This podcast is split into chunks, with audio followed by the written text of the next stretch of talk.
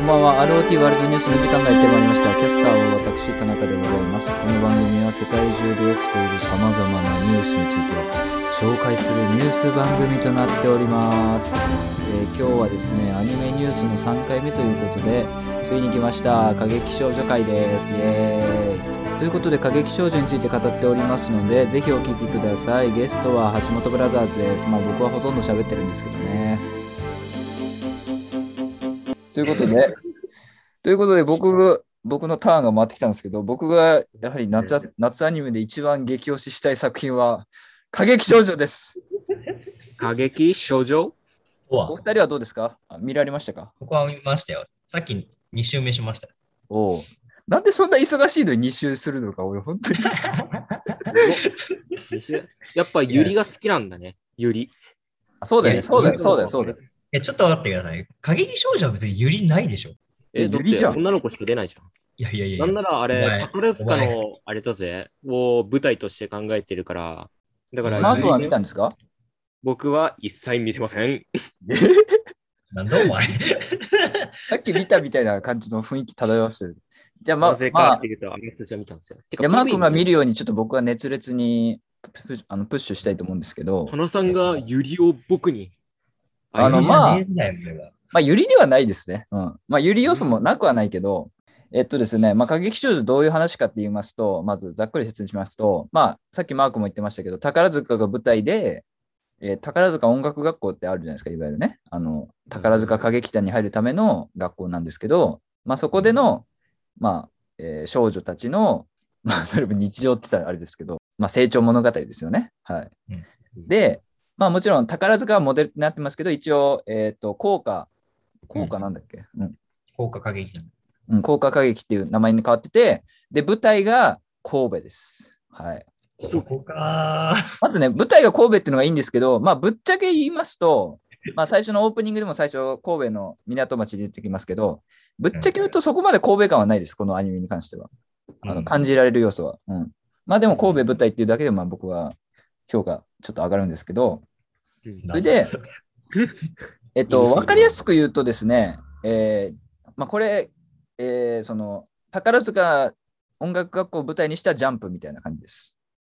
あうの、ん。うん。1位を目指すっていう、1位というかトップスターを目指すっていう話で、えーしょうあの主人公が、あの、サラサっていうんですけど、えっとね、身長が何センチだったかな？細かいや、あの、とにかく身長がでかくて、あ渡辺サラサ、えっと、178センチあるんですね。手本マンじゃないですか。いや、超馬ほどでかくでよ。まあでも、女の子で178だから、まあ結構、かなり長身の部類だと思うんですけど、で、渡辺サラ、だってさ、えなんでマーク見てないの？渡辺サラさんの声優好きなんじゃないの？い え、花森由美さんです。や花森由美って何の役で出てるの？あの花森ゆみりは、あの、もう一人の主人公の、愛ちゃんね、愛ちゃん。そう、奈良田愛ちゃん。うんえ、で誰ですか？そう、ツートップで、その、えー身長でかくても天真爛漫なサラサと、で、もう一人、えっと、アイドルグループの、えー JPX48 の元メンバーの奈良田愛っていう愛ちゃんっていう子がいるんですけど、まあ、その子は青髪でショートカットなんですけど、その二人がまあ主にメインで進んでいく話で、まあ、一期は前半はその愛ちゃんと、まあ、サラサの話になってるんですね、主に。で、過激症なんですけど、あのね、とにかく、いや、あの、マジで、僕ね、マジで、ま、舞は泣きそうになるぐらい、もしもしもしくは泣いたぐらいのうん。話、もう素晴らしい話が、もうそれこそ、一人一人のキャラに焦点が当てられて、まあ、うんどういった話かっていうサブエピソードもあるんですけど、本当に素晴らしいんですよ。はい。で、なおかつ、まあ、僕がやっぱ一番好きな、まあ、僕が一番好きなキャラは、まあ、サラサかなって思うんですけど、サラサっていうのは、もうとにかく、えっと、ベルサイユのバラのオスカル様っていう、まあ、主役ですよね。えーベルサイユのバラのオスカル様に自分はなるんだってまあ、ルフィみたいな感じですよ。海賊王に俺はなるじゃないけど、ベルサイユのバラに。うん、ご悟空とかもそうだけど、まあ、割とそういうジャンプ系の主人公ではあるんだけど、でもサラサは実はめちゃめちゃ挫折してるというか、えっとうんもうことあるごとに、いや、お前には絶対トップにはなれないとか、いや、お前はオスカルにはなれないよっていうのを、もう結構な頻度で言われてて、なおかつ、まあ、そういう主人公で想像するのって、まあ別にそういうのにも負けずに、や、あの、ぶっ飛ばすぜみたいな感じを想像するかもしれないんだけど、サラサはちゃんとなんか悩んだり葛藤とかがあって、えーまあ、ただの天才型ではないというか、うん。で、さ主人公のサラさんもそうだし、で実は周りのそのメンバーもみんなそれぞれ挫折とかあの暗い過去があって、それでもその上を目指してね、あの頑張っていくっていうストーリーなんですけど、素晴らしいですよ、本当に。わかりますか？マジで過激少女は面白いと思います。はい。なんか主人、その主人公の視点で見てみれば、僕ちょっとあの話、あのさ別作品に出ちゃ出ちゃうんですけど、ランウェイで笑ってとかいう作品があるんですけど、はいそれになんか近しいもの、それもなんかちょっと似たような感じのやつなんですけど、それはモデルを目指すみたいな感じの話なんですか？ああ、そうです。パリコレを舞台として、ねなんか主人公、低身長の女の子なんですよね。だから、パリコレって、あれじゃないですか、モデルになる女の人ってめっちゃ高身長の人じゃないとダメなんですけど、でも、うん高身低身長で本当に君はパリコレには絶対出れないっていうふうに。なんか父親がなんかそういうファッションブランドのやつを経営してるから、娘がそのパリコレのやつで服を、その父のなんか作った服を作ってパリコレの舞台に立ちたいっていうやつを目標にしてやった、うん。まんまあ、マガジン原作の、マガジンでし出た原作のやつなんですけど、あちなみに過激少女も漫画原作なんで、まあ、まだまだ続いていくはずなんですけど、では、ちょっと橋本兄どうぞ。僕はそうですね、田中さんがなんかめちゃくちゃいいよっていうふうにはい。押してきてくださったんで、はい。2週さっき見終わったんですけど、はい。な、なんなんですかね、僕はなんかそこまでなんかすげえ感動したっていうのはなかったですね。寄りすぎか？なぜ？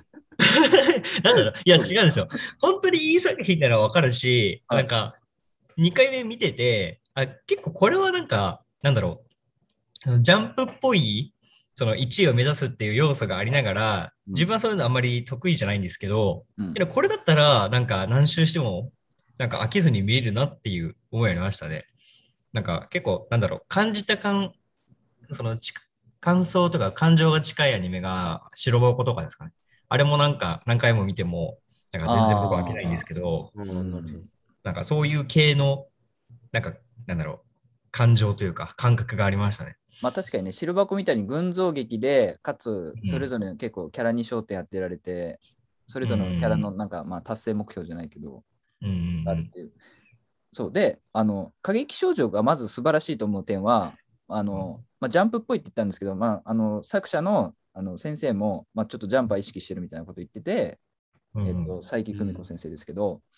まずは、まあ、これはね、もしかしたらちょっと批判ポイントになるかもしれないんですけど、もう、とにかく、かなり分かりやすい構図があるんですよ。その、主人公を、まあ、なんつうかね、潰そうとする先輩がい、先輩キャラがいたりとか、あとは、まあ、うん。なんか、うん。学級委員長がいたりとか、結構、まあ、テンプレじゃないけど、まあ、逆にこんだけ分かりやすい話もないぐらい、あの、スッと、なんか入り込める話なんだけど、それが、そういうベースがあるから逆に、えっと、そのキャラクターの内面とかを、えーに迫った回が逆に、なんていうかね、浮き彫り出てて、やっぱり特に、えっと、まあ、最初は愛ちゃんの話で済むんですけど、愛ちゃんってアイドルで、で、一番最初はその、その、効果に入った理由っていうのが、男が嫌いだから、その女女の子だけの世界の効果に憧れて入るっていう感じで、これだけ聞けば、割となんか、まあ、いかにもアニメっぽい設定じゃないですか。うん。男嫌いの女の子が、で、結構愛想悪くて、うん入りあの女の子だけの世界に入って、でも、その、同じルームメイトみたいなのがサラサなんですけど、まあ、サラサにちょっと、なんていうの、迷惑してるみたいな。でも、愛ちゃんが実はその男嫌いになった、えーエピソードっていうのは描かれるんですけど、これが多分想像してるより結構ハードで、よくアニメで、まあアニメというか漫画でこんだけハードな話をしてるなっていうのがまずあって、なんかそれがある上で、まあ愛ちゃんが、まあある、なんですか、決意するんですけど、まあそこは感動的なんですけど、割と内容が、なんていうのかな、割とハードというか、まあ当たり前ですけどよく考えられてて、で、これは宝塚の話だけど、愛ちゃんっていうのはもともとアイドルグループに存存在なんですよね。で、うんサラサは実は歌舞伎と関わりがあるんですよ。で、このうんそれぞれ歌舞伎町、はい歌舞伎、はい、歌舞伎町ではないです。あの浅草出身だからね。それで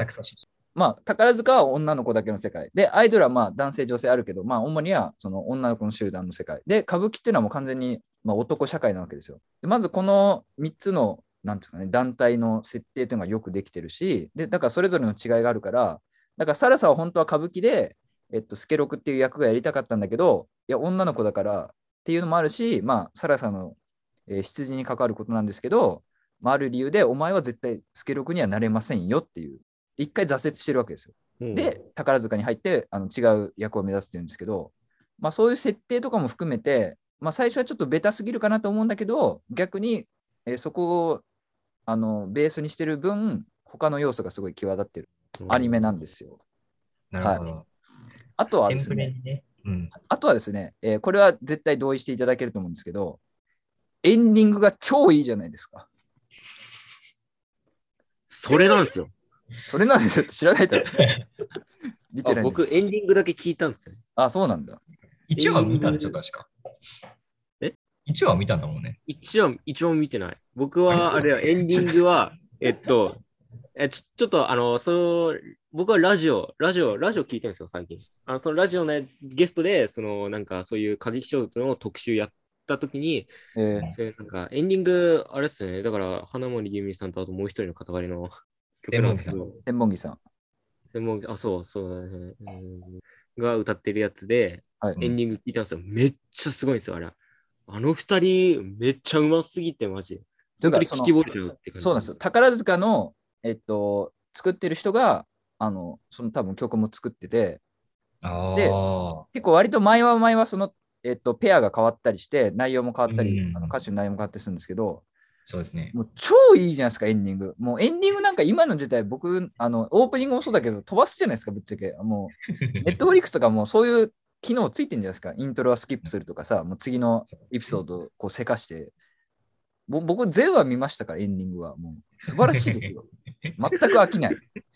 やもう本当にそれはそうですね。僕あのエンディング聞きながら、まあ、あの論文書いたりとか作業したりしたんですけど、なんか、いつの間にか指をカタカタしてるんですね。リズムに合わせて。そうそうそう。取ったか取ったか取ったか取ったかって。うん、エンディング。うんうまかよ。うまかやってツッコミなんだ。いや、でも確かにね、そこら辺、なんか、なんかテンプレートだなっていうふうに結構流れは思ったんですけど、うんそっか、逆にそういうテンプレートがあるからこそ、なんか、難なく見れるっていうところが、やっぱ魅力なんですね。そう、逆にその、まあ、そこはそこでっていう感じで飛ばして、もう内面の描写にどんどんいけるし、やっぱあとは、あのその前半は愛ちゃんの話で進むって言ったんですけど、えっと、キモータの話が出てくるんですよね。えーはいはいはいはい。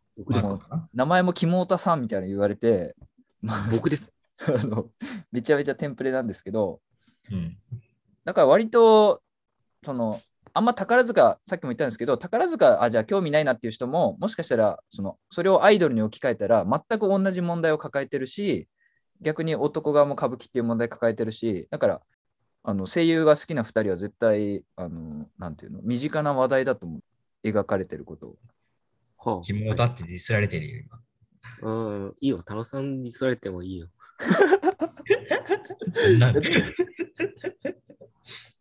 監督からディスられるって、そうそう、ね、ないからね。そうなおかつ、なおかつそうあなおかつ、あの、愛ちゃんは最初はまあツンデレで言うとツンツンしてるわけですよ。でうん、まあ、中盤からデレに回るわけですけど、まあこれを。これを見て僕は思ったのは、ツンデレっていうのは、基本、ツンデレキャラってまあ僕も大好きですけど、基本的に出れてるときは全部ギャグなんだなっていうのが、あのこのアニメを。学びました、ねうんそうですね。す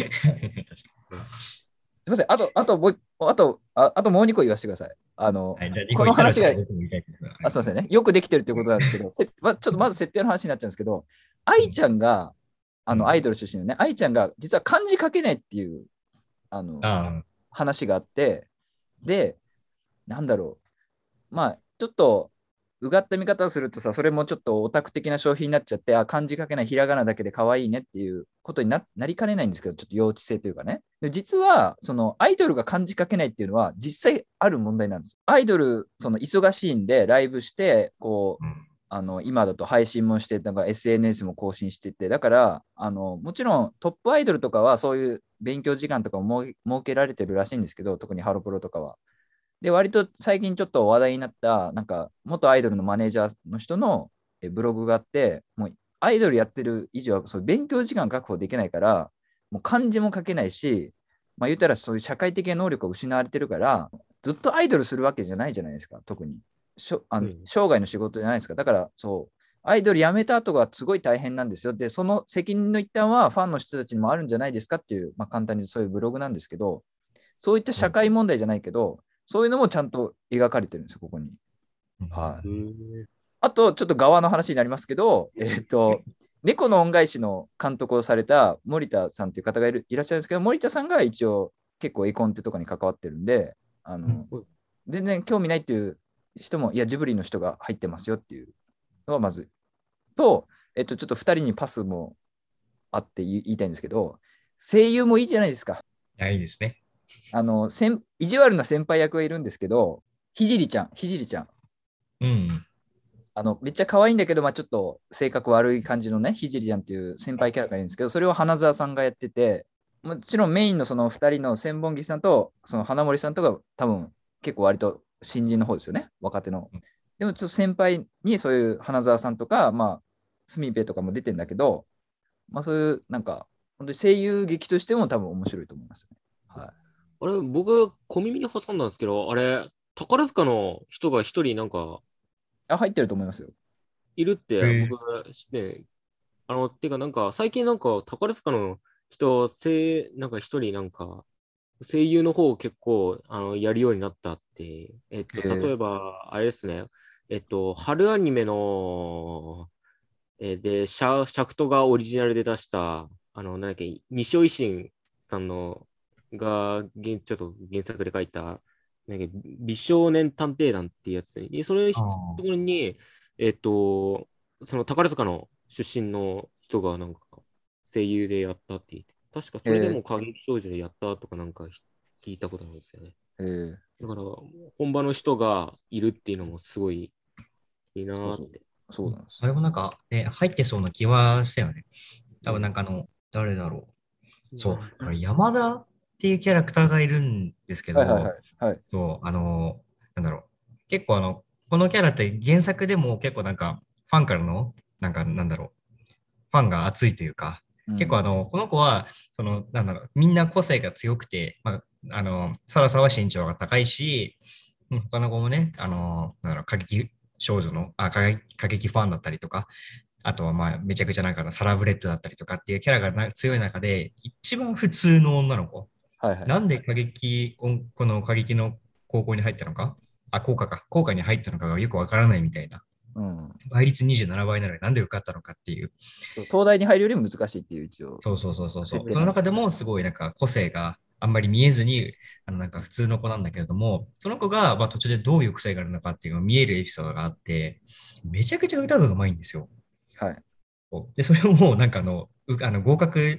させたときに、結構あの、合格させたお男の先生、まあ、おかまなんですけど、うんその先生もめちゃくちゃなんか入ってからもひいきしてしまうほどそうまいんですよね。そう。で、その、その人の山田っていうキャラクターのエンディングがあって、うんこれね、本当にうまいんですよね。本当に天使の歌声だったんですよ。いや、そうなんですよごいなと思いますちなみにその山田っていう女の子は、その、うんなんですか、クラスでこう順位付けみたいなのも発表されるんですよ。成績順発表みたいな。うんで、山田は、で、サラサが大体最下位なんだけど、あのうん山田はそのサラサと一緒ぐらいのずっと最下位でもう、なんだろう、憧れの世界だったけど、間違えて自分は入っちゃったんじゃないかっていう、なんかずっと、それで、まあいろいろね、接触障害とかもあるんですけど、だからそこもあれなんですよ、女性の問題を描いてて、その過度に痩せろとかさ、まあ、それももちろん一理ある意見ではあるんだけど、エンターテインメントの世界としては。だそういう問題も描きつつ、そのさっき言った、まあ、先生がいて、その先生とのエピソードも、まあ、事実だけ見たらひいきだけど、そこもすごい熱い展開なんですよ。そうですね。そうもう私はそのあなたにかけてるんだみたいな。で、先生が言ってくれて、で、見事にそれを証明するっていう場面もあるし、まあさっき、まあ、オカマの先生っていう話もあったけど、そういう、なんだろう。まあ一応、あれ山田だっけ？なんかゆり要素も一応あるんですよ。ゆり要素っていうかまあ LGBTQ じゃないけど、過去エピソードとかで。でもそれも別にそんななんか、なんだろう、大っぴらに、あ、これは LGBT LGBTQ の問題ですよっていうわけじゃなく、まあ、結構さりげなくストーリーに組み込んでるしうん、別にそれをなんか誰か強調して言うわけでもないし、はい。よくできてるんですよ、本当に。はえもうここ顔がね最近、のやつで、そう聞いてると、最近でも構成が結構整って、結構めっちゃいいじゃん。スラスラ読め、見える。しかもなんかはっきりしたやつ、はっきりした内容がしてるやつね。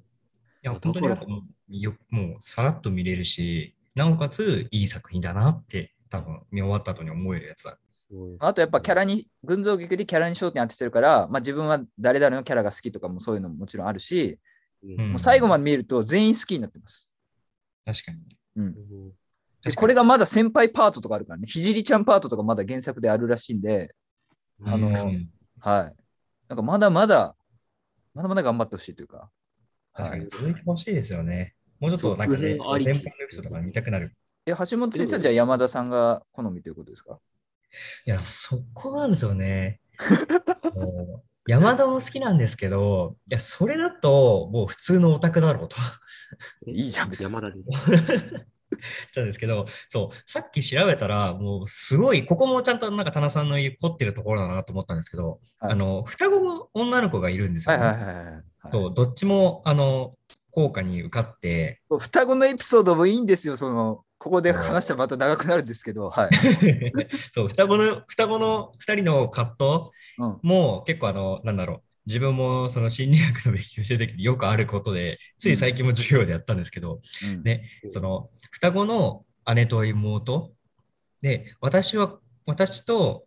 あの妹とかはその全然ね差がないんだけどもじゃあ私の個性って何だろうとかねうんそういう違いっていうのの葛藤みたいなところも描いてるところもいいしだけれども、僕が一番推したいのはうん何よりも声優なんですよね。声豚。これね、すごいですよ。この双子、キャラクターも双子だけど、声優も双子なんですよ、実は。あそうだよね。うん。そう。生まれが一日違いっていう声優で、一人が、あのーえっと、あれですね、リサエさんリサエさんで、もう一人が、沢田ってキャラっすか？あそうね。まあ沢田リサエと沢田さつみか、うん、さつみさん。はい。そちなみに。う。で、リサエさんの方はアイムエンタープライズという私の推しの事務所でと、はい所属でもう大興奮ですね。はい、そうですか。そう。本当にこの二人も双子だし、キャラクターも双子だから、ちゃんとそこら辺もね、細かく凝ってるんだなと。そうなんですよ。よく考えたら、二人ともね、沢田の、沢田姉妹のあの声もすごい似てるし、うん。全然差がわかんないんですよね。そうそうそう。だから最初同じ声優の人がやってんのかなぐらい思ってたら、そうそうそうそうそう。クレジット見たら、あ、ちゃんとそこもやってんだと思って。そう。でしかも二人がね、あのデュエットで歌うエンディングの回もありますからね。うん、そうそう、そうなんですよ。熱いですよね。うん。え、やばいっすね、これ。で、その、キャラクターボイス、てか、声優担当してる人なんですけど、松田さん、顔がマジ、プロフィール見たら顔がマジ、うり二つって感じで、どっちね。双子なんえだよ。ー、何これ？なんかね、ほくろの数でね、見分けるらしいよ。なえーえ、マジ？ほくろの数ペタのほ数えられてるそう、リサエさんの方が確か2つあるらしい。へえ。ね、まあこういうね、声豚の観点からしても面白い作品だと。や、そうですよ。だって、結構声優普通に豪華だよね、めちゃめちゃ。うん、まあ、成分豪華ですね。で、なんか結構ね、あの、さっきも、あの、なんだろう、意地悪してくれる先輩が、花澤さんっていう担当もかなり合ってるなと。そうそうそう。えそなになに、いいそのグーンとか言うんですか？言わないよ。いいさな花澤さんじゃないよ。うでも花澤さんってなんか、やっぱそういうキャラもやるじゃん。天使の歌声とかも、そういうキャラもやるけど、意地悪な先輩役も合ってるからね、あの人はね。そう若本のりおさんとかね、小安小安武人武人とかも出てるし、うんうんうんめっちゃ豪華っすね。はい。うん。まあちょっと時間もあれなんで、まあ僕は最後にまとめると、めっちゃ面白いです。はい。絶対に見た方がいい。はい。褒め方な